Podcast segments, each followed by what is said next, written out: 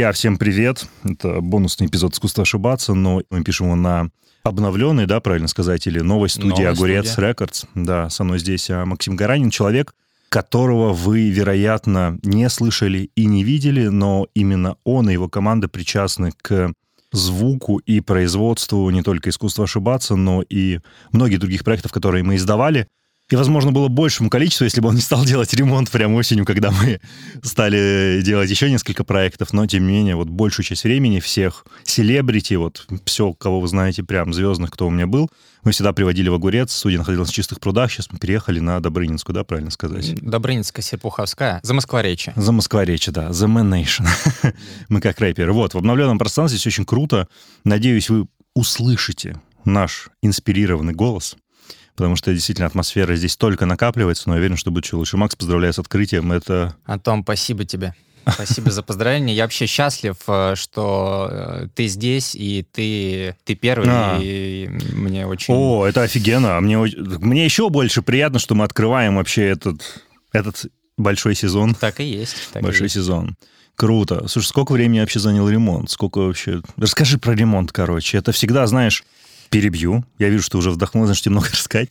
Но я сталкивался только с квартирными ремонтами, и по моему опыту со стороны это очень сложно. Как дело было у вас? А, Это гипер, гиперсложная движуха. Я вообще считаю, что каждый мужчина э, должен пройти в своей жизни ремонт. Это не первый ремонт э, коммерческих помещений в моей жизни, потому что я до этого, когда жил в Курске, занимался общепитом. Но если мы говорим про ремонт э, в данной студии, естественно, ты когда... Я взял помещение в аренду, примерно представил, как это все будет выглядеть, обратился к дизайнерам. И, как всегда, успеем вот к этому моменту. Все всегда говорят, да, конечно, успеем. Я говорю, так э, в договоре же написано, что, ну, вряд ли успеем. Да, мы, это на стандартный договор, ну, это, в общем... И, в общем, на каждом этапе начались какие-то заварушки. Я спрашивал у своих друзей, у знакомых, все, кто недавно делал ремонт, э, все сказали, чувак, если ты собирался за месяц небольшим сделать ну, ремонт в такой ма- масштабный, ты сумасшедший человек, и готовься к трем месяцам. Вот мы за два с половиной месяца уложились, я считаю, что это успех. Мгм. А, несмотря на то, что, ну, когда я проводил сегодня экскурсию, ты видишь, мы какие-то в в процессе Ну, какие-то каких-то мелочи. доделок, э, клининга. Но, как э, вчера сказал мой психотерапевт, э, если... Ну, а как, как без этого с ремонта в Москве-то? Так, что он сказал? Если офис... э, Если в офисе можно находиться, значит, он открылся, поэтому, поэтому мы открылись. Мудрая мысль. Да, вы открылись. Просто для протокола, потому что мы пока все еще делаем это не видео. Здесь будет, и здесь уже есть два пространства. Первое очень большое. Сколько здесь квадратных метров? 134. Это вот под съемки, а, оно профессионально все здесь оборудовано.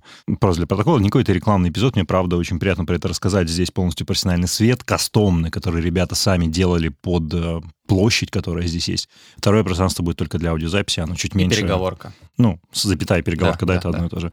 Плюс большой коридор, плюс звукооператорская, плюс продюсерская с плейбеком. Короче, это прям профессиональная студия. Я, наверное, такую, знаешь, видел рэперскую, была GLSS. А, Ох, я знаю. знаешь, что студия? Да, ну, да. ее много На упоминали в Останкино. разных треках. Да, да. Вот она очень большая, тоже с разными пространствами, выполнена очень круто. Я не знаю, купилась ли она когда-нибудь вообще или нет. Я, кстати, прости, перебью тебя, я с владельцем познакомился на боксе. Э, А, да? Да. Это Вау. очень странно. А кто, ну, владелец и... Ты знаешь, я с ним вот пообщался раза четыре, наверное, в жизни. Вот на боксе мы пересекались в раздевалке. Yo, bro, как сам? Да, все четко, бам-бам. И вот как-то вот раз, ну, до, до пяти раз мы с ним пообщались, но мы подписаны друг на друга. Круто. Я знаю, что это за студия. Ну, я, я там максимально ноунейм, но я на ней был, и, конечно, она меня, помню, вообще произвела такое впечатление. Что ты понимал, там, одна из первых студий звукозаписи в Москве, на которой я был, это была студия такого битмейкера Химас.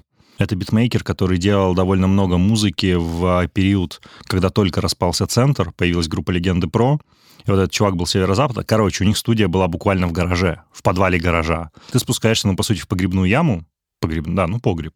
И в погребе оборудована такая студия, на которой писалось очень много разного такого рэпа Вау. знакового. Это underground. Ну, это, это буквально, потому что вы под землей находитесь. И самое забавное, что я туда приезжал записывать безумие, свою одноклассницу, которая поет мюзиклы. В тот момент она пела партию из Cats. Это был максимальный взрыв мозга, потому что я привез ее на какую-то рэп-студию, потому что мы вообще не знали никаких других. И мы писали там uh, The Cats, а параллельно я сидел, выпытывал Химаса, что там происходит. Я понимаю, что мое интервью с Максимом звучит, ну, слишком комплиментарно. Наверное, даже слаще, чем я обычно это делаю. Кстати, мне писали однажды в комментариях, что я буквально облизываю некоторых своих гостей. И разве что не соблазняю.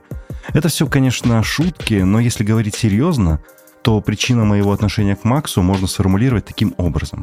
Это его сильнейший клиентоориентированный подход в ведении дел. И по умолчанию огромное уважение к каждому из артистов, которые приходят поработать на студии «Огурец». И вполне неудивительно, что и вся команда студии работает в такой же манере, поскольку Максим, как лидер, задает эти ценности. Пожалуй, одним из первых примеров схожего типа лидерства и заботы о клиентах мне приходит в голову Слава Богдан и его бизнес «Флау Вау», Маркетплейс с огромным выбором букетов, десертов, живых растений, украшений и декора ручной работы от локальных брендов, который, кстати, поддержал выход первого эпизода «Искусство ошибаться» в новом году. С большим удовольствием я хочу напомнить, что сейчас именно та часть года, когда у каждого из нас есть как минимум два безусловных повода порадовать своих близких людей вниманием и заботой. А чтобы подобрать подарок к важному дню, да и порадовать кого-то даже без повода, то непременно заходите на FlowWow. Почему? Во-первых, потому что это реально огромный маркетплейс, доступный в более чем тысячи городах по всему миру, с безупречным пользовательским опытом. Например, перед отправкой подарка, будь то букет или выпечка, вам отправят фотографию на согласование, что позволяет точно быть уверенным в том, что все будет в лучшем виде. Во-вторых, и это действительно важно, за каждый заказ вы получаете бонусы, которые можно накапливать и частично оплачивать ими следующие заказы. Не знаю, как вы, но экономия не только отлично дополнит положительные эмоции от дарения, но и даст стимул сделать приятно еще раз и со скидкой. В-третьих, если вы хотите действительно красиво подкатить, ну то есть не так, как я это делаю в подкасте, и при этом остаться инкогнито, то вы можете воспользоваться опцией анонимной доставки. Получатель не узнает, кто отправил ему подарок, если вы сами об этом не расскажете. Ни FlowWow, ни курьер не раскрывают имя и телефон отправителя. Короче говоря, впереди у нас 8 марта, и поэтому берите промокод «Искусство» за главными латинскими буквами с двумя «С», чтобы получить 15% на первый заказ FlowWow. Но если на 8 марта никого радовать не хочется и вообще отстаньте со своей рекламой, то все равно сохраните этот промокод, потому что он годен аж до 31 мая. Безошибочный выбор и верная возможность подарить лучшие эмоции своим близким этой весной. Возвращаемся к эпизоду. В сторону ушли. Слушай, ну это дохера денег. Я вот просто смотрю, и ты мог бы это все обклеить долларами, рублями, не да. знаю, дирхамами. Сколько денег стоил ремонт? Сколько вложил сюда? Ну, это миллионы. Конечно.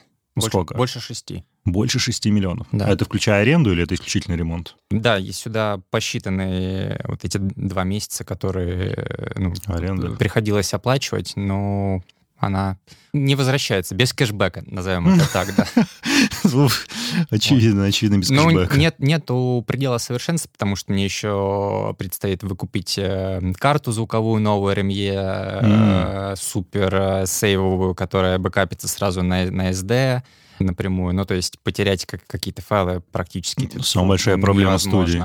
Да. Потеря а, звука. Доедет к нам еще карта, она там по 300 тысяч стоит. Ну, все очень дорого ввиду временного слота, в, в котором мы сейчас ну, живем, да. в котором мы находимся. Вот, но в целом, если искать, а я вот люблю искать, потому что свои деньги вкладываешь, и вот приходилось там камеры искать, ну, на, мы сейчас на, говорим на не про Авито. А, Авито. Авито. Да. Ну, э, я, кстати, уже расслабился. Вот про тебя говорят, э, такой небольшой в топ что когда к тебе приходят на подкаст, что люди прям расслабляются. Ну, вот так вот говорят. Я прям вот сейчас вот начал... Ну, это э, приятно слышать, потому что когда я вхожу в комнату, люди напрягаются. Но потом я начинаю работать. Камеры мы закупили... Мы до этого снимали на Blackmagic э, ввиду того, что когда начинаются потоковые э, съемки, да, так скажем, когда там два-три подкаста, угу. память очень быстро забивается. Да. И если наши заказчики хотят э, не под ключ, просто чтобы мы им прислали исходники, Нам приходилось э, ставить на отдельный MacBook э, каждый диск и каждый его перегонять для того, чтобы без потери качества ужать в объеме. То Да. есть, грубо говоря, один день, э, ну, два-три подкаста у нас уходят сутки на то, чтобы эти данные мне, мне потом передать. Мгм. И в момент, когда я передаю, у нас уже начался следующий день. И, Фак, ну, круговерть. это, это круговерть, это огромное количество жестких дисков, что-то где-то теряется. Ну, то есть это, это неудобно. Поэтому Мгм. мы приняли решение взять современные камеры Sony FX30, и их я нашел на Авито. Ну, то есть есть много магазинов, где, знаешь, там, то есть она там где-то стоит там 200 тысяч рублей, и где-то там 170, 172, 173, 168, 157. И я тот самый человек, который... Ну, Авито — моя любимая социальная сеть, потому что там классно работают рекомендации, вот Да, прям реально да. очень круто. И они мне каждый день, когда я туда заходил, то есть это, это, это прям работа. Ты просыпаешься и ищешь себе Sony FX30. На- начита- Начинаешь им звонить, спрашиваешь там, мне нужно 4, у нас только одна, когда будет две, мы не знаем. Ну, то есть всем на все по барабану, в общем, и, Да. и, наконец-таки мне удалось в один из дней, я нашел э, чела, который возит их из Дубай, у них э, в гостинице «Космос», э, то есть они тебя встречают, ве- ведут куда-то на полуторный какой-то этаж, в какой-то там в сарай в какой-то, ну там полная, ну то есть прям жесть, ты идешь по техническим помещениям, там маленькая вот эта комнатка, иностранец-продавец, а он э, закончил РУДН, но я так с ним подразговорился и просто достал мне откуда-то коробки, запечатанные соньками, с, с объективами. Я немножко обалдел на том моменте, думаю, господи, а как я вообще пойму, фейковые они, не фейковые? Ну да. Что кстати. с ними будет завтра, как это все вообще обернется. И я понял, что читать отзывы на Авито — это прям очень важно. И у него не было ни одного плохого отзыва, и я вот этому доверился, Круто. собственно говоря. И в понедельник я ему напишу большой развернутый отзыв, потому что я взял немножко времени, чтобы посмотреть, действительно все работает, тут все работает.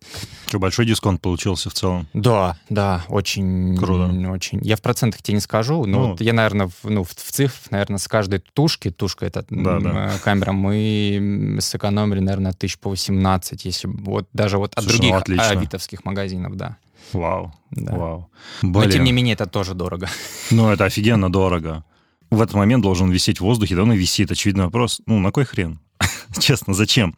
Потому что когда я подходил к вопросу, ну, вполне по-дилетантски, там, не имея того опыта, который есть у тебя именно в таком вот а, управлении и создании коммерческой недвижимости, ну, я посчитал, и как-то, ну, как будто оно неотбиваемое было, знаешь, то есть это надо либо какой-то нереальный поток клиентов собрать, очень большой, причем Да. в очень короткое время, либо как бы, ну, просто смириться с тем, что ты просто, ну, как, окей, ты это проамортизируешь, а спишешь эти издержки, там, не знаю, на 3, 4, 5 лет, ну, и такой, типа, ну, ок. А, Ты знаешь, я с этой мыслью периодически просыпался, наверное, до вчерашнего дня. Э, Ну, потому что была, э, так, э, опираясь на свой опыт в подкастах, я вообще случайно вообще подкастами-то начал это э, поговорим. да, заниматься. То есть у нас была, я считаю, прикольная студия на, чис- на, Она на- офигенная. на чистых прудах. Такой тоже своего рода андеграунд, бывшая квартира, все такое. Ну, как раз не был андеграундом, мужик. Извините, я здесь Да, точно перебью, конечно. потому что я оказался там совершенно случайно.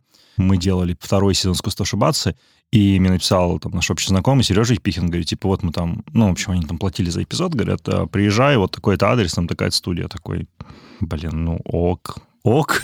Сейчас приеду, приезжаем, я захожу, думаю, нифига. Ну, то есть это вообще был не андеграунд в сравнении с тем, где я записывался прежде. И я такой, ой, нифига, мы там записывали Ильяну Вернееву, экс-главреда. Я замечательно Вог. помню этот день. Да. Ну, было прикольно, потому что потом пришли еще какие-то ребята, и раз какая-то туса началась, стали говорить, какой-то чел был с футбольного клуба, по-моему, вообще. Все разговаривали, думаю, блин, вот это атмосфера. Еще помню, как мне этот, там, один из чуваков сделал дроп такой, мы коммерчески успешный подкаст, можем себе это позволить. Ну, типа, блядь, вот у меня коммерчески успешный подкаст, и я могу себе это позволить теперь. Сто процентов. Так, А, да, и, ну, казалось бы, не- небольшая, небольшая студия, да, есть э, кор клиентов, да, Да. есть э, входящий запрос от клиентов. То есть в целом можно было бы, скажем так, ну, остановиться, да, в какой-то момент э, и вот ехать на том, что ехалось. Но мой внутренний мотор, наверное, да, Мгм. он мне никогда не дает э, остановиться на месте. И в моменте, когда, ну, не хотелось бы быть слишком комплементарным, но когда мы записывали «Газпромбанк», 10 э, видеоэпизодов, да. где ты был ведущим, э, я понял, что надо что-то срочно менять, потому что записать четыре э, хороших э, клиентских э, подкаста, да, там было невозможно, потому четыре что... спикера, ты имеешь да, в виду? А, да, да, прошу прощения, четырех спикеров невозможно с точки зрения, с технической точки зрения, потому что на некоторых планах начинал лезть свет, э, все какое-то пересеченное. Ну, то есть сделать качественный, красивый продукт э, легко. Было проблематично, я это понял вот, вот, вот в том моменте. Серьезно? Серьезно. Ну, типа, ты сейчас не льстишь такой, типа, нет, сейчас упомянул вот подкаст нет, его не компании. Льщу, нет, не льщу. Ну, то есть для меня это был э, такой э, непростой проект, потому что я с, с уважением ко всем клиентам отношусь, и ты являешься одним там, из, из VIP-клиентов, потому что ты приводишь, ну, ты действительно приводишь э, интерес, интересные проекты, скажем так,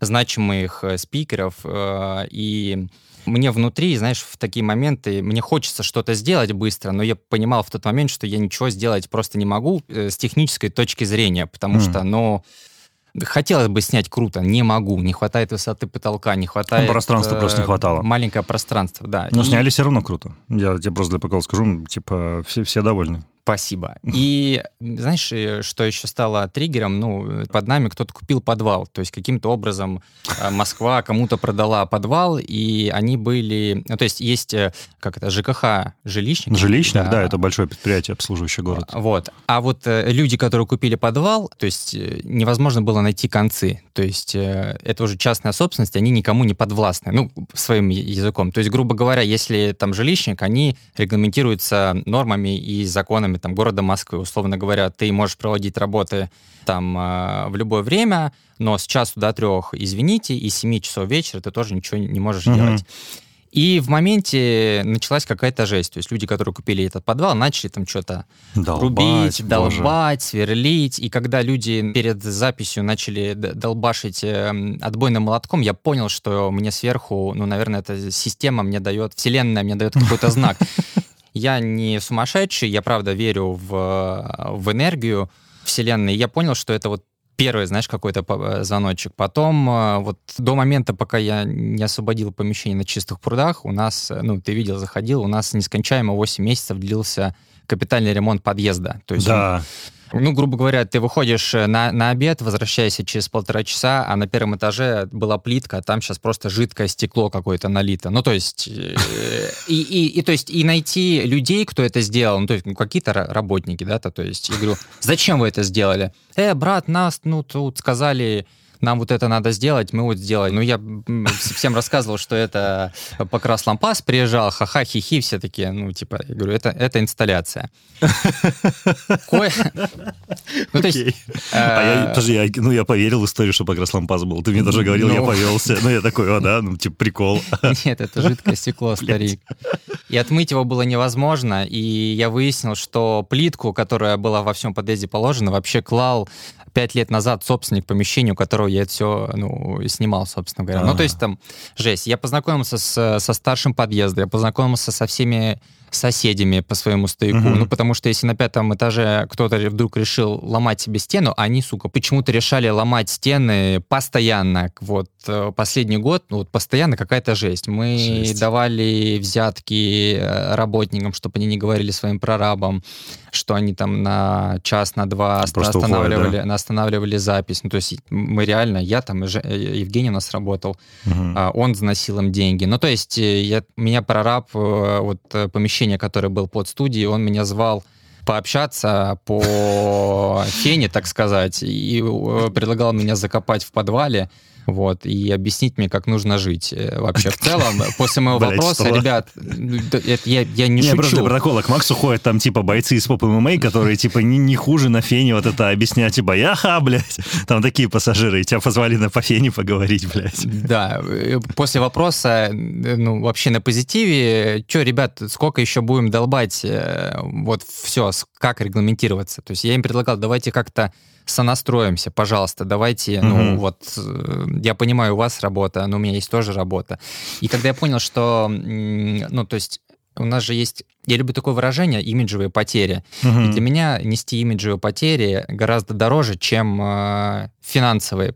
8, там, 9 месяцев вот, вот такой жести, я понял, что точно нужно что-то менять, помимо того, что э, мы технически там, там более дорогие там видеопроекты не могли, скажем так, себе позволить. Это если вкратце. Вау, исчерпывающий ответ. Да. Ну, кстати говоря, про имиджевые потери это абсолютно так. Ты всегда об этом заботился. Это, кстати, очень большое преимущество, на самом деле. Ну, именно в работе.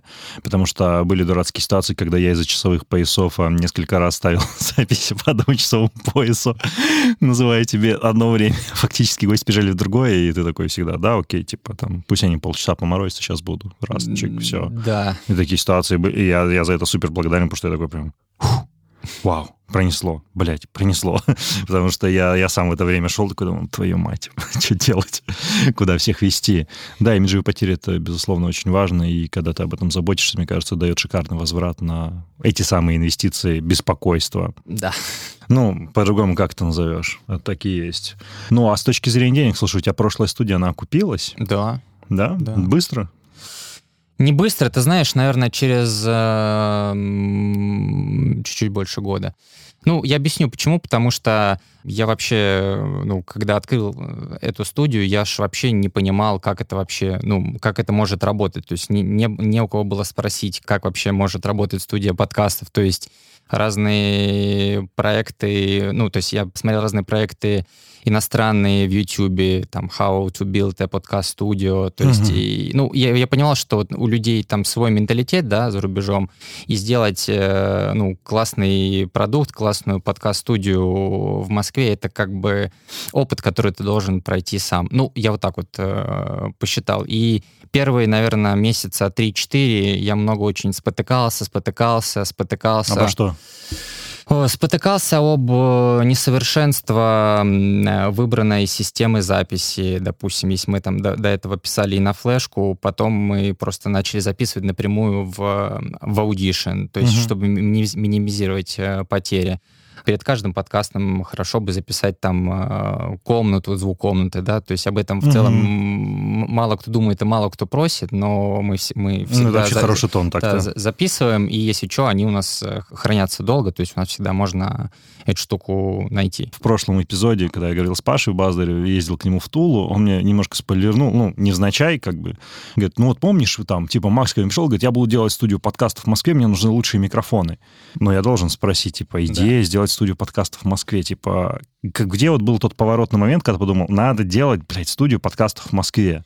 В плане, в Курске есть что делать, у вас там прикольные бизнесы развиваются. Ну. Время от времени то гоняю. Ну, понятно, что это не Москва, но я имею в виду, что там можно очень круто раскачаться, и я вижу там примеры, не знаю, каких чуваков, которые вообще ставят там автоматы с кофе. У вас есть очень классные уличные автоматы с кофе, которые делают охуенно кофе всего Да. за 100 рублей. И они там прекрасно поставились в Орле, в Туле, там в Воронеж, по-моему, идут. Прекрасно в Черноземье себя чувствуют. Да. Где у тебя была поворотная точка, что такое, бля, делаю студию? В 2019 году, ну вот за пару месяцев до своего 30-летия я собрал два чемодана, э, продал вот все, что у меня было. У меня там рабочая машина А оставалась. что у тебя было?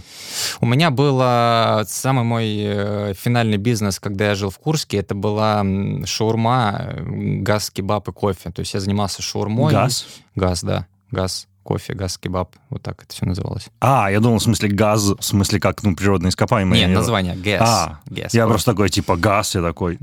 Типа, шаурма, газ, кофе, нефть. Нет. И, ну, там я, наверное, не буду вдаваться в подробности. В общем, факт остается фактом. Я решил изменить свою жизнь. В Москве я жил в 2011-2012 году, потом вернулся в Курск. И я подумал, что в Москве я уже пожил, поеду-ка я в Питер. И у меня была, ну, не то чтобы мечта, мне всегда хотелось что-то рассказывать людям. Ну, то есть я такой не медийный человек, а особо, не, ну, как-то, ну, так сложилось, что меня никто никуда особо как-то не звал, а мне всегда, ну, хотелось людям что-то, ну, э, спаси- Я не про себя, я просто, слышь, блядь, зовите. Да. А, В общем, э, я решил поехать в Питер. И а, э, к чему, я- я рассказываю? Я решил рассказывать про жизнь предпринимателей э, в, регионах. Завел YouTube-канал, назвал его «Деньги от ума». Пошел к своему барбару, потом мне старик говорю, слушай, чувак, я вот хочу запустить YouTube-канал. Он говорит, ты окей, у тебя все? Говорю, да. Все окей. И тогда очень был модно Дмитрий Портнягин, Трансформатор, Да. Москва-Сити, 19 год, Ламборгини, Ламборгини.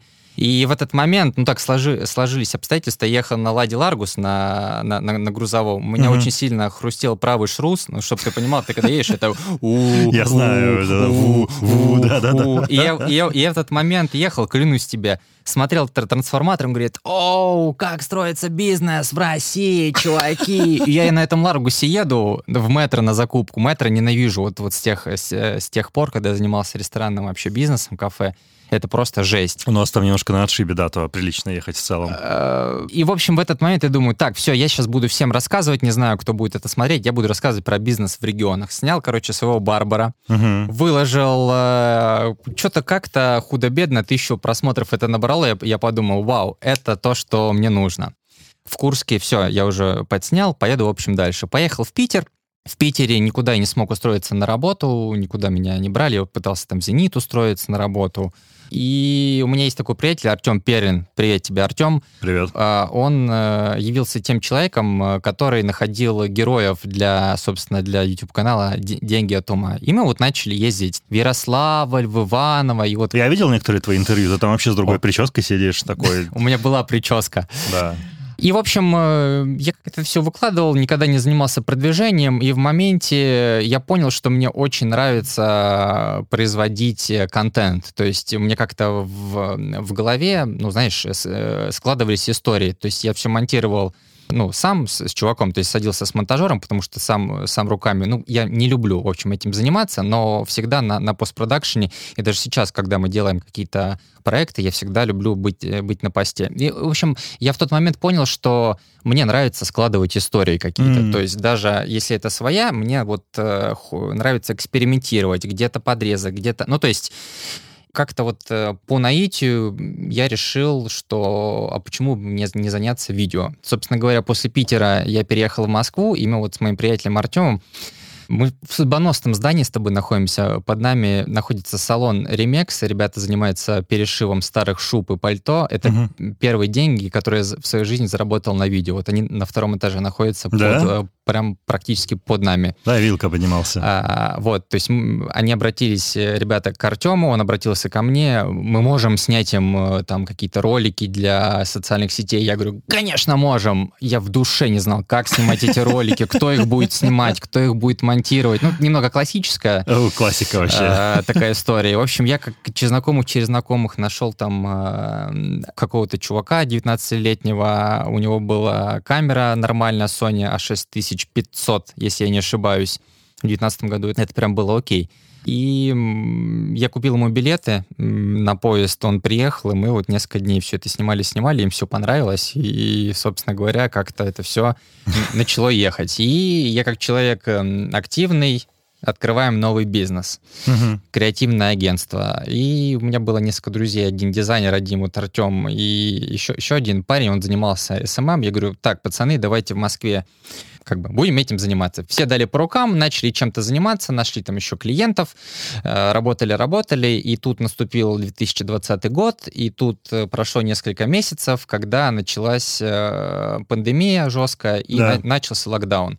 В этот момент я снимал квартиру в Кузьминках на Волгоградском проспекте.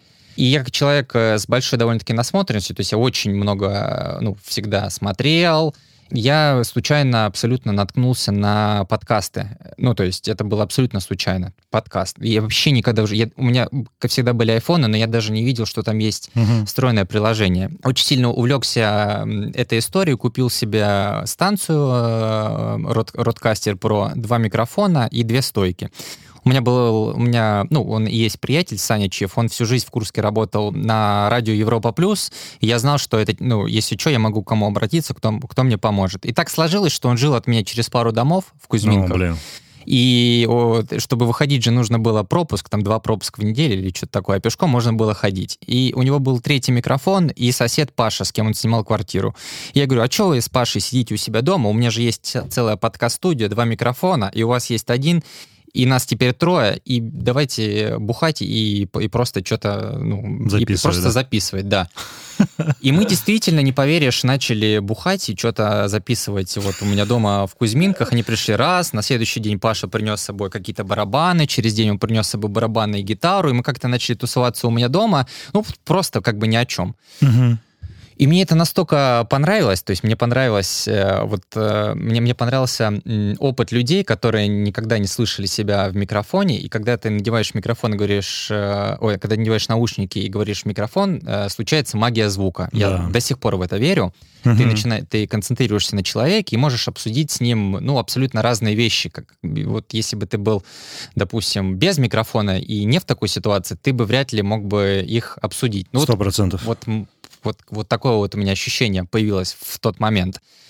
И ты знаешь, э, забегая вперед, наше креативное агентство никуда не полетело, потому что все хотели ну, на что-то жить, э, что-то зарабатывать. И чудом просто у меня осталось э, два, два клиента. Одним я делал контент для, для SMM, для виноторговой компании. И очень классные ребята, мы с ними подружились. Компания называется Эйва, это мужчина и, и девушка. Они теперь пара, Эльдар и Василиса. Если вы это когда-нибудь услышите, вам привет. Привет. А для них э, э, вот эта пандемия, это прямо, ну вот, как тебе сказать, ну, я не скажу манна небесная, но, в общем, писаешь псих, психологи, люди сидят на удаленке, сходят с ума, и у да. них, и у них постоянно, э, постоянно была работа. Да. И они э, смекнули, а почему бы нам, собственно говоря, этот бизнес, э, и не превратить это в бизнес, коли э, мы оказались вот в такой ситуации. И как-то мы списались в Фейсбуке, и мне написала Василиса, говорит, слушай, я вот за тобой наблюдаю, а я все выкладывал, как я в микрофоне, наушники, uh-huh. там, то все.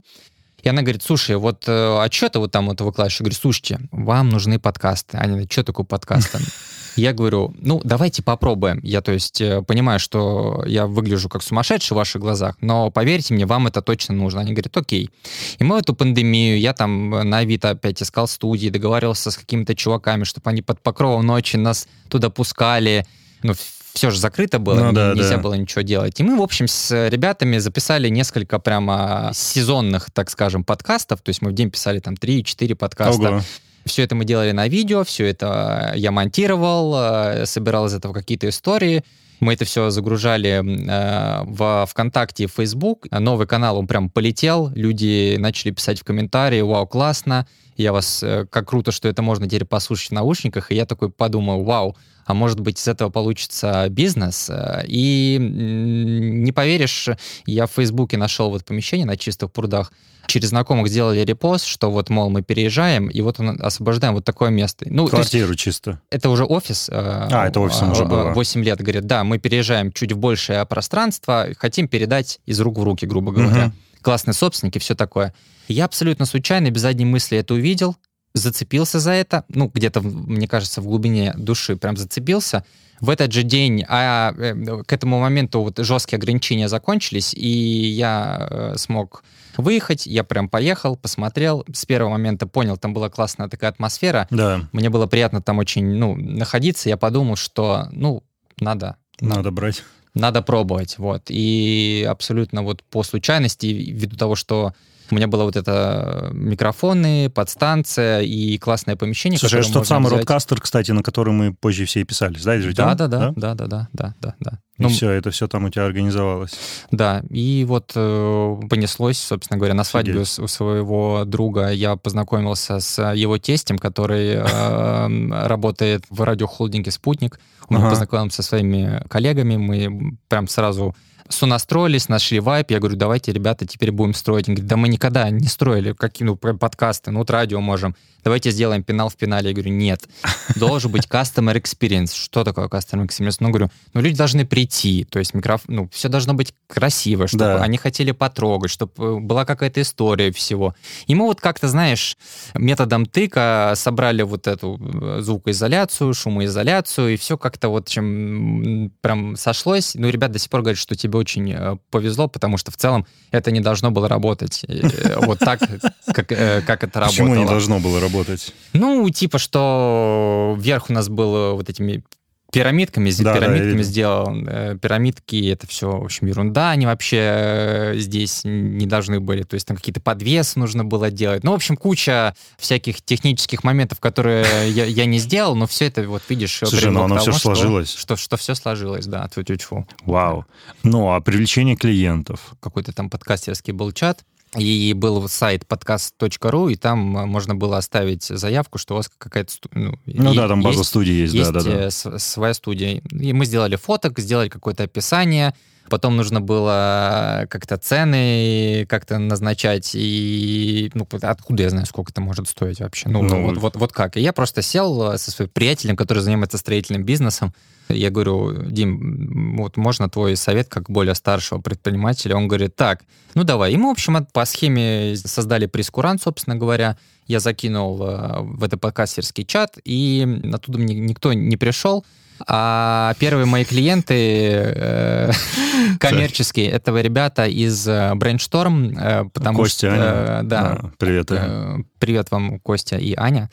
Классные ребята. Их э, приятель, мы с ним как-то выпивали, и у него какой-то там для фана свой подкаст, и он, когда увидел эти микрофоны, и мы там для себя записывали это все, он говорит, вау, у меня есть э, кореш, Костя Колосков, у него своя классная студия подкастов, я ему про тебя расскажу. И он как-то передал, и ребята, э, ну, пришли, мы, мы познакомились, в общем-то, и начали работать, и вот с того момента, ну да, я никогда даже рекламу не давал, если честно. Ну да, у тебя ее не было. Да. И сайт у меня отвратительный, практически готов новый. А, ну офигенно, да, сайт, потому что я помню, что там, короче, у вас какая-то херня была, что я не мог прогуглить, потому что вот та записались, я такой, блин, надо сходить снова, мне понравилось, я пошел, эм, ну, я помню название, естественно, да, огурец, типа, я пошел в Google. Я пишу, значит, огурец, мне дают какую-то херню. Я такой, окей, транслитом про огурец. Выдаю, я пишу, серьезно писал, говорю, слушай, какие мне контакты? Он такой, вот. Такой, блядь, почему я не мог найти? Вот, но в итоге нашлось. Знаешь, я тут не знаю, не знаю, что ты вкладывал, да, в название огурец, но я недавно просто в разговоре в шуточной форме вбросил штуку, которая мне понравилась. Не знаю, может, ты возьмешь ее на вооружение. Я говорю, почему огурец? Говорю, потому что огурец на 95% состоит из воды, как и все подкасты. Вот, все такие ребята, о, прикольно, прикольно. Такой, да-да, такой смысл был. Сам сижу, думаю, не знаю, какой смысл был в огурце? Просто фан? Э, Именно как в нейминге. История связана с э, алкогольным опьянением. Э, Есть такие классные бары, Зиндивер, Да. Хрен, э, вот, все такие новобонные рюмочные. И у них, я не знаю, как сейчас, но вот два с половиной года назад можно было на закуску водки купить за 50 рублей огурец. Да, вот из такой, из большой банки. Круто. Прям такая стояла на кассе. И, ну, я такой, знаешь, у меня, если как, э, я о чем-то начинаю думать, у меня постоянно это все кружится, кружится, кружится. И я не мог, в общем, как-то придумать это все. И достали мы э, с ребятами стояли, с приятелем, я стоял вот с этим огурцом, и вау, ему как-то вот так вот, ну, там, двое друзей еще моих были, я такой, «А, они, «Не, огурец, такой, точно огурец, и вот огурец. Огурец. Слушай, за, получается, три года через твою студию в хорошем смысле прошли огромное количество артистов. С кем у тебя был самый худший опыт взаимодействия? Ну, наверное, не очень этично будет рассказывать. Ну хорошо, каким он был? Ну, Что для тебя вот лично было таким очень тяжелым взаимодействием, очень неприятным? Да я тебе, знаешь, скажу, если честно, у меня с артистами никогда не было никаких э, сложностей и вопросов. Не знаю, не знаю почему. На- наверное, мне кажется, что эти люди с профессиональной точки зрения просто относятся к тому, что нужно прийти, что-то рассказать, и вот им как-то минимально нужно. То есть нам кажется, что им пипец как нужно, а на самом деле я понял, что чем э, выше будем называть артист, тем меньше эм, требований, и тем он проще, и тем все как-то вот, вот так. Я могу рассказать классную историю про Стаса Михайлова. Это Так, была... давай. Это, наверное, запись, которая принесла мне большие подготовительные сложности, потому что мы очень долго с продюсером этого подкаста планировали, как это все будет, у Стаса большая команда и все такое, и нужно было, чтобы автомобиль Стаса Михайлова подъехал, если ты помнишь, на там такой кармашек на... Ну на- да, на- парковка прямо на- на перед пол- входом. Да, на полторы машины. Мне пришлось, э, запись была в 12 часов, мне пришлось приехать э, в 8 утра, взять каршеринг, поставить э, каршеринг. Свою машину. Ну, свою машину я не А. ставил, я просто, я просто оставил каршеринг на этом месте, и он, он как бы забронировал на, цел- на целый день. Всем все отфотографировал, продюсер сказал, все в порядке. Звонок. Едут, едут, знаешь, едут, едут. И Из-за угла выезжает огромный «Шевроле Вен», я поним... Ну, тонированный, понимаю, что это Стас Михайлов, я прям отъезжать, он прям взял на, на, другую, на другую сторону, как-то вот так вот остановился, он вообще на, на спокойном вышел с водителем, с охранником еще там, ну, команда чуть-чуть пораньше была, да. пришел, со всеми поздоровался, мы пошли там в дальнюю комнату. Подготовился немножко, перекусил, пообщался, small talk, потом сел в кадр, и вообще никаких, никаких, никаких проблем. Единственное, если помнишь, я просил всех там надевать бахилы или там да. э, разуваться, меня спросили, можно Стас прямо из машины зайдет? Я говорю, ну хорошо, пусть э, не разувается. То есть, ну, то есть это, это, это единственное, о чем э, нас, как организаторов записи, попросили, он вышел, э, всем пожал руки, сказал, вы классные, спасибо за работу, и, и удалился, ретировался.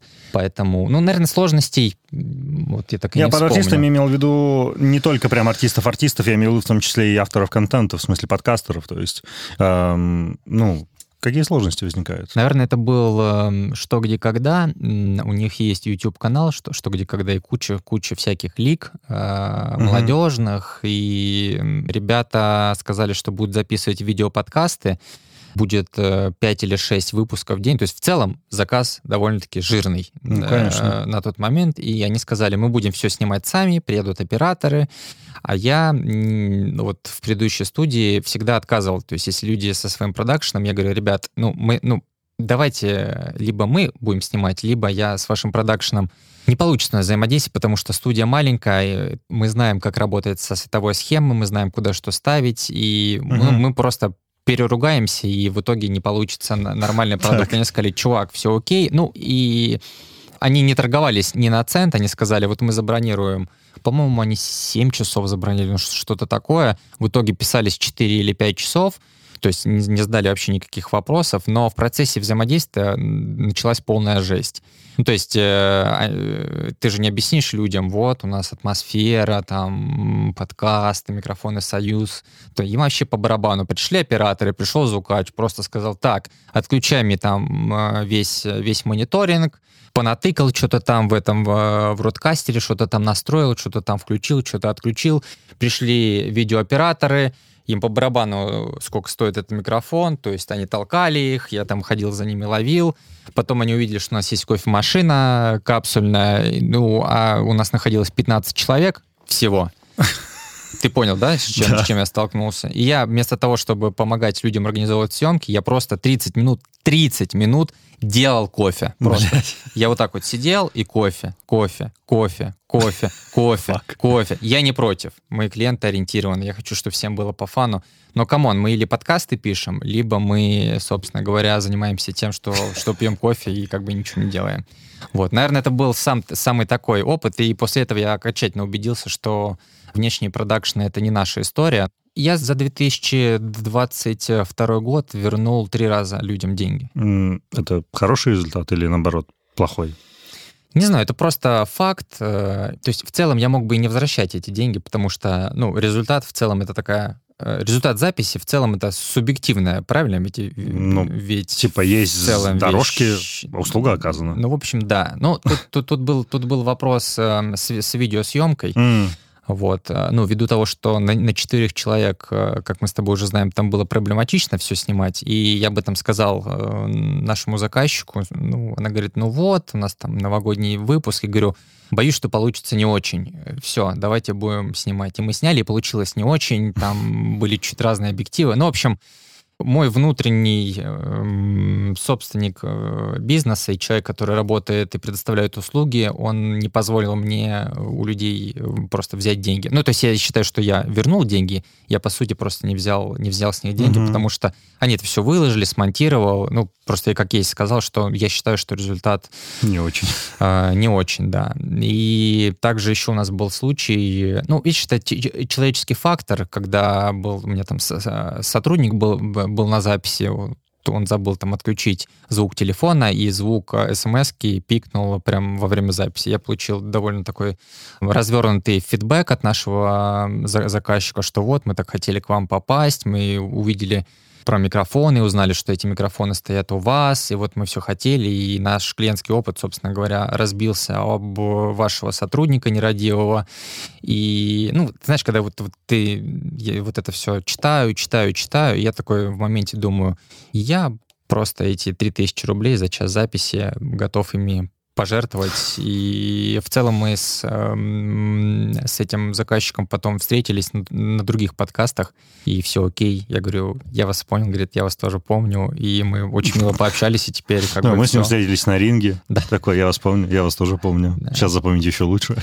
Откуда такая клиентоориентированность? Не знаю. Вот это вот во мне Ну, она у тебя очень на высоком уровне. не, не осудить, но вот Я, я, вот, сужу как клиент. Не знаю, это как-то вот при- природное, что ли. Мне вот хочется, чтобы всем было комфортно от э, услуги, которые мы предоставляем. Ну вот я всегда, знаешь, я когда занимался кофе, это были первые спешлти кофейни Мгм. в городе Курске, это было в 2014 году. И мы когда начали делать э, капучино, я всю жизнь до этого пил капучино с сахаром.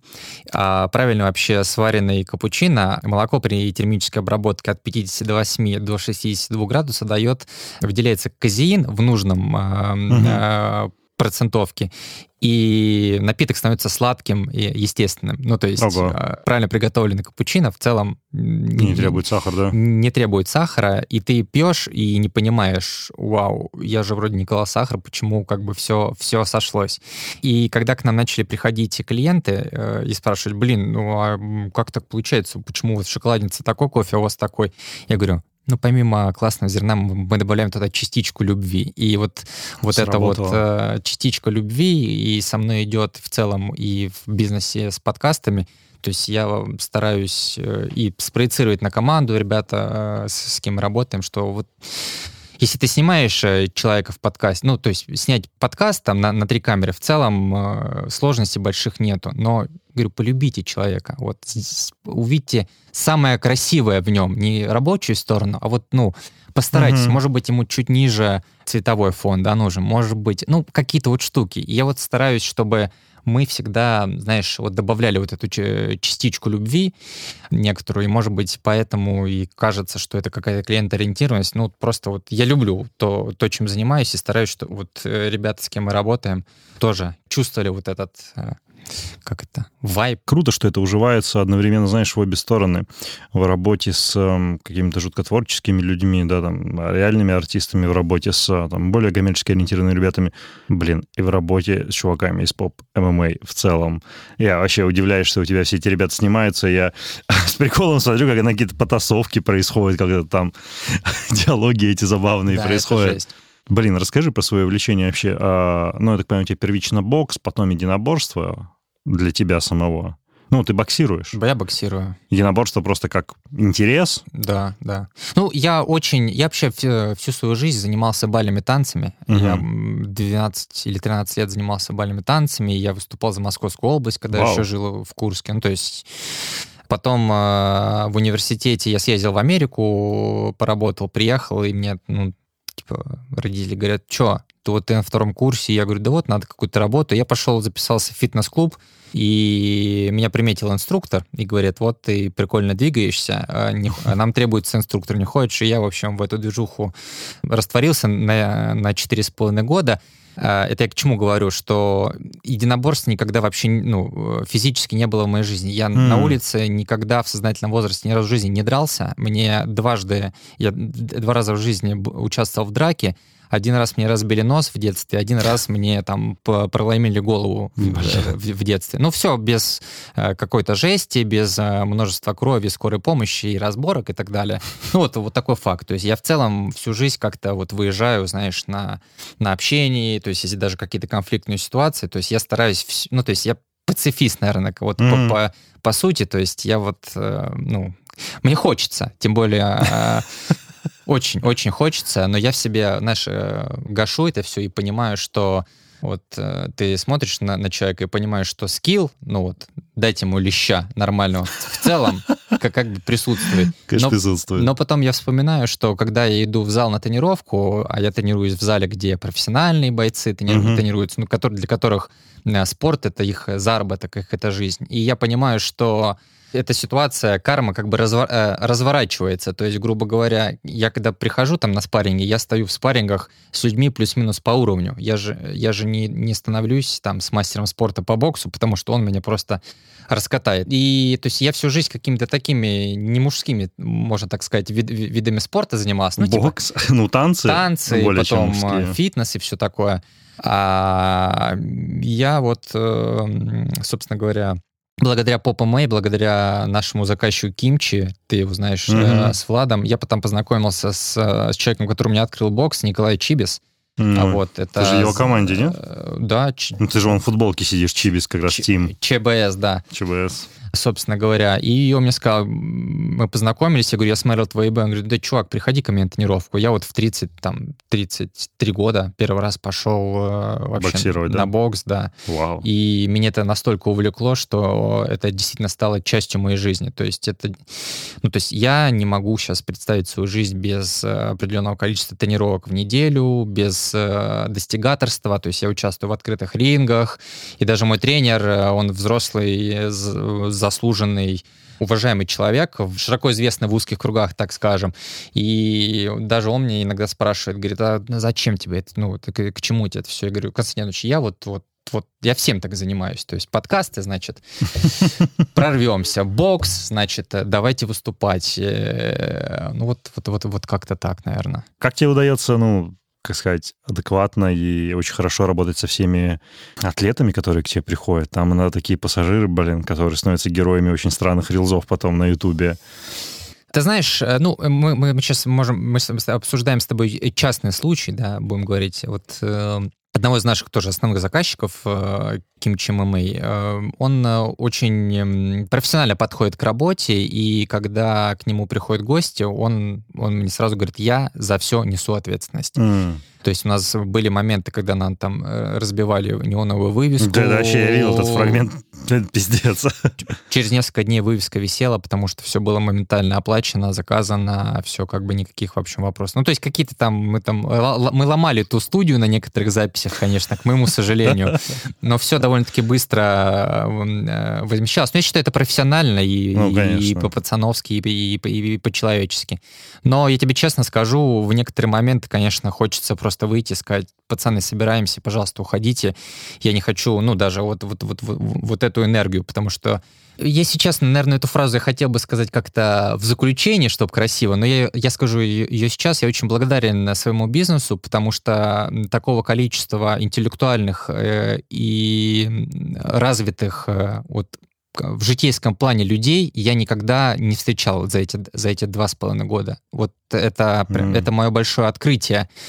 Мне не- два месяца назад 35 исполнилось. Это мое большущее открытие. Я наконец-таки понял, что ну, это счастье на самом деле взаимодействовать с, э, с людьми, которые приходят к тебе на подкаст, Мгм. потому что если человек пришел на подкаст, значит, он зачем-то сюда пришел, значит, кто-то хочет его послушать, и если Да. он сам заказывает, значит, он хочет что-то рассказать. А это значит, что у человека, э, ну, интеллект чуть- выше, чем у, у, у- Атлета у- у среза. по ММА. Да, скажем так. При всем уважении, друзья. Поэтому... Ну, в какой-то момент хочется сказать, что да, ребят, давайте. Хочется, очень, очень хочется. Ну, я понимаю, что это, что это тоже наш клиент, и э, им тоже нужно давать шанс э, как-то заявить о себе, показать себя. Да. Ну, слушай, я время от времени, мне наступают периоды, когда я прям сажусь и начинаю смотреть а, шортс с, а, там, блин, нашего дела, с этого хардкора ММА, какие у нас еще там лиги есть. Ну, по-моему, вот эти две основные. Они прям много контента пилят, они, в этом смысле, красавчики. Я прям смотрю какой-то... Я прям хочется, знаешь, какой-то тупой жести посмотреть.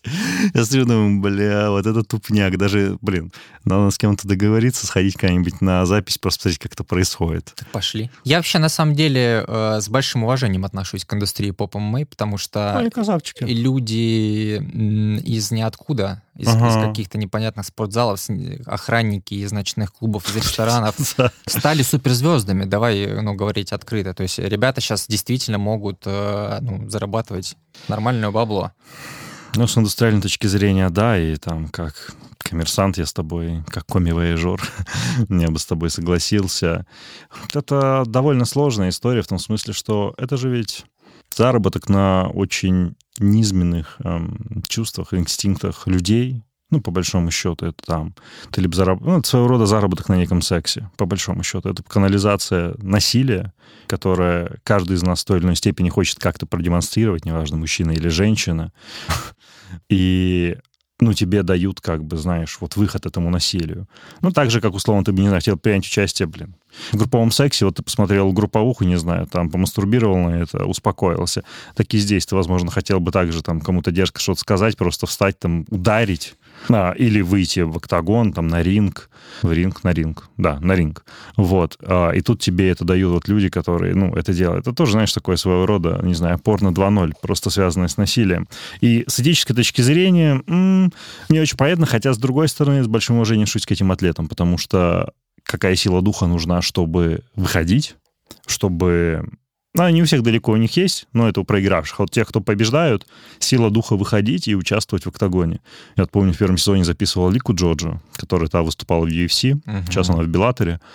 Ну, это офигеть. Сидит девушка, это моя ровесница, она чуть младше меня. И я видел ее выступление, ну, капец. Смог ли бы я ментально быть настолько готовым, чтобы выходить, выдерживать всю стратегию боя. Ну, не просто как бы там в размашку пойти в первые 30 секунд, продолбать все дыхание, и потом, чтобы меня уработали в оставшихся двух раундах. А вот прям с холодным расчетом выходить это делать, ну, наверное, нет. Ну, я тут могу резюмировать немножко э, своим опытом. Я же на открытый ринге выхожу. Да. Это соревнование. И ну, лично у меня происходит э, выключение, белый шум. Знаешь, когда вот э, есть такие ситуации, когда у тебя белый шум. Ну, mm-hmm. то есть ты когда выходишь на ринг, начинаешь гореть очень сильно, спирает дыхание, кажется, что ты не можешь продышаться, потом надеваешь шлем, перчатки, которые тебе выдают. Вот под канаты заходишь, и, да. и у меня каждый раз белый шум. Все. Я понимаю, слушай, ну, наверное, тяжело сравнить, хотя сравнимо. Я когда был, ну, в детстве занимался дзюдо, какие-то мои самые успешные выступления в детстве, когда я там на брал первые места, это было вот так. То есть вы ходите, два поклона, начали, все, что-то произошло. Бам, бум, я бим, бум. Ну, то есть, либо я полетел куда-то, начинается борьба в партере, довольно сложная, либо бам, бим, бум, все, чувак упал на спину. Но либо тебя ломают на старте психологически. Я помню, как в своих первых соревнованиях ко мне подошел парень, но он как-то, не то что даже грозно ко мне сказал, он просто пошел такой, говорит, а это ты мой соперник? Я такой, и все. И я просто летал по татами, блин, как, не знаю, газета по ветру. Но он был парень хорошо подготовлен, надо дать должное. То есть первое соревнование я вообще посыпался ментально. Ну, вот ментальность очень важна. Конечно. Очень важна ментальность. Возвращаясь к подкаст-бизнесу. Смотри, мне сейчас кажется, и я говорю это абсолютно откровенно, именно вот в подкастинге, как я его понимаю, это такая A+, топ-студия. Ну, то есть, если ты хочешь хороший результат, тебе надо работать здесь. Там дальше уже зависит от твоих личных качеств. Угу. Какая у тебя амбиция? Что дальше ты хочешь из этого сделать? Да, я с тобой эм, согласен. Мы сейчас э, подготовили несколько пакетных предложений. Mm. Вот самое, наверное, если что, вырежешь, если Не, реклама прозвучит, называется «Подкасты и точка». Так. А, это месячное обслуживание клиентов. Ты платишь 200 тысяч рублей, и за 200 тысяч рублей в месяц, ну, то есть ты должен ложиться в месяц, ты получаешь 4 видеоподкаста, 4, соответственно, аудиоподкаста и 4 обложки. Вот эта вся инфраструктура, как мне кажется, мне немножко страшно, конечно, но позволит мне попробовать поработать с э, большими, так скажем, э, стримингами. Допустим, сейчас развивается ВК, да, и ВК-музыка, да. Очень, ну, ВК-музыка, ВК-видео, угу. и выходит довольно много контента. Я бы некоторые разговорные шоу сделал бы поинтереснее, может быть, картинки, может быть, в структуру чего-то бы добавил.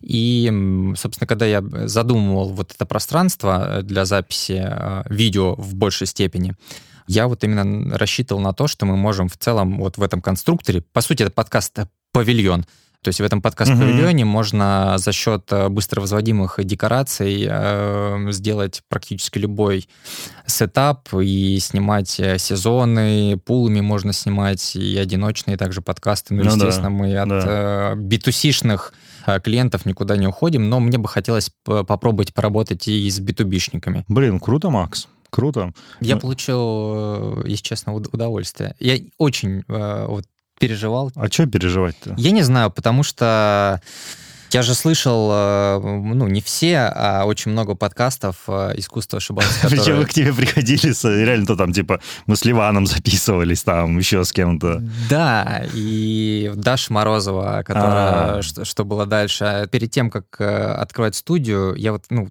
Некоторые, может быть, скажут, что я странный, но мне хотелось э, познакомиться вживую с определенным количеством а, определенных лиц. И вот Даша была одним из тех э, людей, с которой я мечтал бы встретиться. Вот, и я понимал, что я с ней могу встретиться только благодаря подкасту. Вот, вот, вот, вот, ну вот я вот так вот думал. И когда мы записали твой выпуск, я подошел к ней, извинился, говорю, вы не сочтите за, э, скажем так, э, за комплементарность, но вы действительно крутая, и я вот хотел с вами познакомиться, можно сфоткаться. Я вот с ней сфоткался. Блин, круто. Да, нервничал и переживал, потому что ты очень структурный человек и рассказываешь истории, то есть мы в этом с тобой коллеги в определенных, скажем так, аспектах.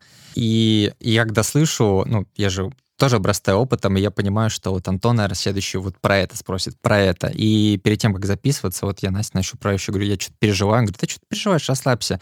И я вот э, все, ну, жда... я жил сутки, почему мне не прислали, что для тебя а, искусство ошибаться, подводки. Когда мы начали записываться, ты говоришь, чувак, давай просто пообщаемся, и я вообще, ну, вот выдохнул, и, ну, кажется, мы чуть-чуть отошли от структуры твоего стандартного подкаста. Да, и просто, и просто посидели по-приятельски, пообщались. Ну да, и ну, это, я, я объясню, смотри, я это там говорил в ходе сезона в некоторых записях.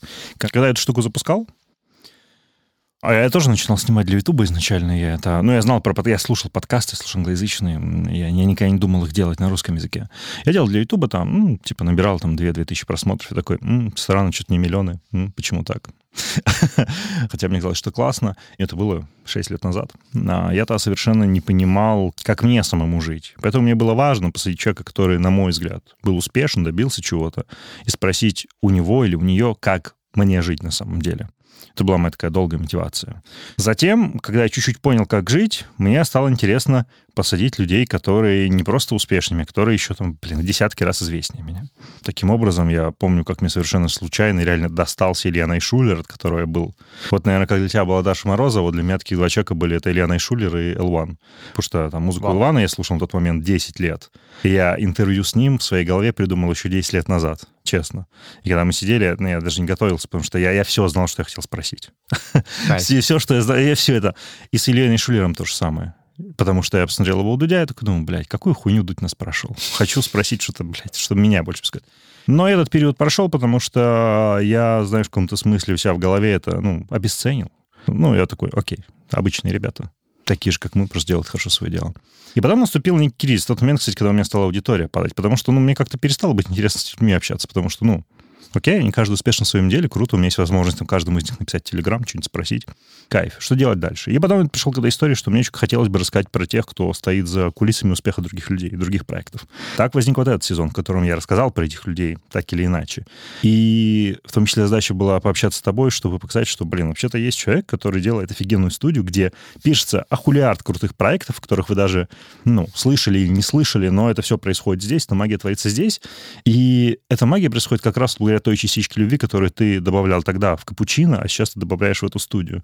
Поэтому так случился этот диалог. Я могу задать тебе, если ты хочешь, а, какие-то плюс-минус... Нет. У меня есть стандарт вопрос, типа там, как ты чувствуешь... Ну, это я спрошу, кстати, под завершение. Как ты себя чувствуешь, что в итоге, вот находясь в каком смысле реально за кулисами успеха других людей? Фу, меня аж мурашки пробили. Ты знаешь, я придумал себе подкаст. Я надеюсь, что в 2024 году у меня получится его э, релизнуть. А. Да, будет называться «Нафиг тебе это надо». Это пока спойлерну. Это хорошо. Да. И мне кажется, ты точно поймешь, э, когда посмотришь пилот, ты поймешь, почему мы его так назвали. Да, мне хочется, наверное, ну, все же люди по натуре тщеславные. Да. Абсолютно. Ну, так или иначе той или иной степени, да. мне кажется, вот мои 35 лет наблюдений э, говорят мне, что вот в каждом человеке вот есть эта частичка угу. тщеславия. И ты знаешь, э, с открытием нового огурца у меня появилась э, четко обозначенная стратегия бизнеса. Мы позволяем нашим клиентам заявить о себе миру. О, круто. И по сути, да, если э, вот разложить на частички вот это выражение, это же действительно так. Да по сути, ты можешь прийти за относительно там небольшие, относительно небольшие деньги, что-то кому-то рассказать, угу. или, или чтобы кто-то послушал, что ты думаешь, и видение другого человека, да, там, собеседника. Угу. Ну, то есть И вот это меня очень сильно вдохновило. И возвращаясь к этому вопросу, хочется иногда чуть-чуть выйти, да, но я это все равно воспринимаю как э, инструмент для бизнеса. То есть мне в последнее время стало хотеться ходить на какие-то отраслевые мероприятия, да, может быть, если мне когда-то кто-то пригласит каким-то спикером про то, в чем я понимаю, я был бы рад и счастлив, но вот, э, скажем так, на показ выставлять, вот посмотрите, какой я, и ну, снимать контент ради контента мне не хочется. А я себя чувствую э, вот положа на сердце, пусть это звучит ванильно, я правда себя чувствую счастливым человеком, потому что ну, приходит к нам Саша Соколовский с владельцем Вкусвилла. И... Ну, это офигенно, понимаешь? Извини, я говорю, у меня какой-то, да. я, я такой, типа, ну, вот этом в твоем маленьком коридоре на чистых, что-то сымся, бываюсь, думаю, фак, какое-то, блин, лицо знакомое. И я не про Сашу говорю, типа, окей, я его знаю, а просто какой-то, думаю, блядь, кто это такой, блядь, кто это такой? И что-то сижу, там, они прощают, такой, а, ёптать, это же этот... А, Кривенко. А, да, Кривенко, он же, блядь, этот, телтех. Такой, ебать. реально мои мысли в тот момент. Да. И может, кто-то это будет слушать, скажет, что я там а-ля улю, но это же... Ну, это же действительно счастье, Антон, когда ты помогаешь людям э, заявить о себе миру, угу. и ты вживую имеешь э, возможность вот пощупать вот эту вот э, энергию. Мне окей с этой ролью. Поэтому круто. так. Спасибо тебе, да. это было круто. Обнимаю тебя крепко. Да. Давай. Всем пока. машина. Всем пока.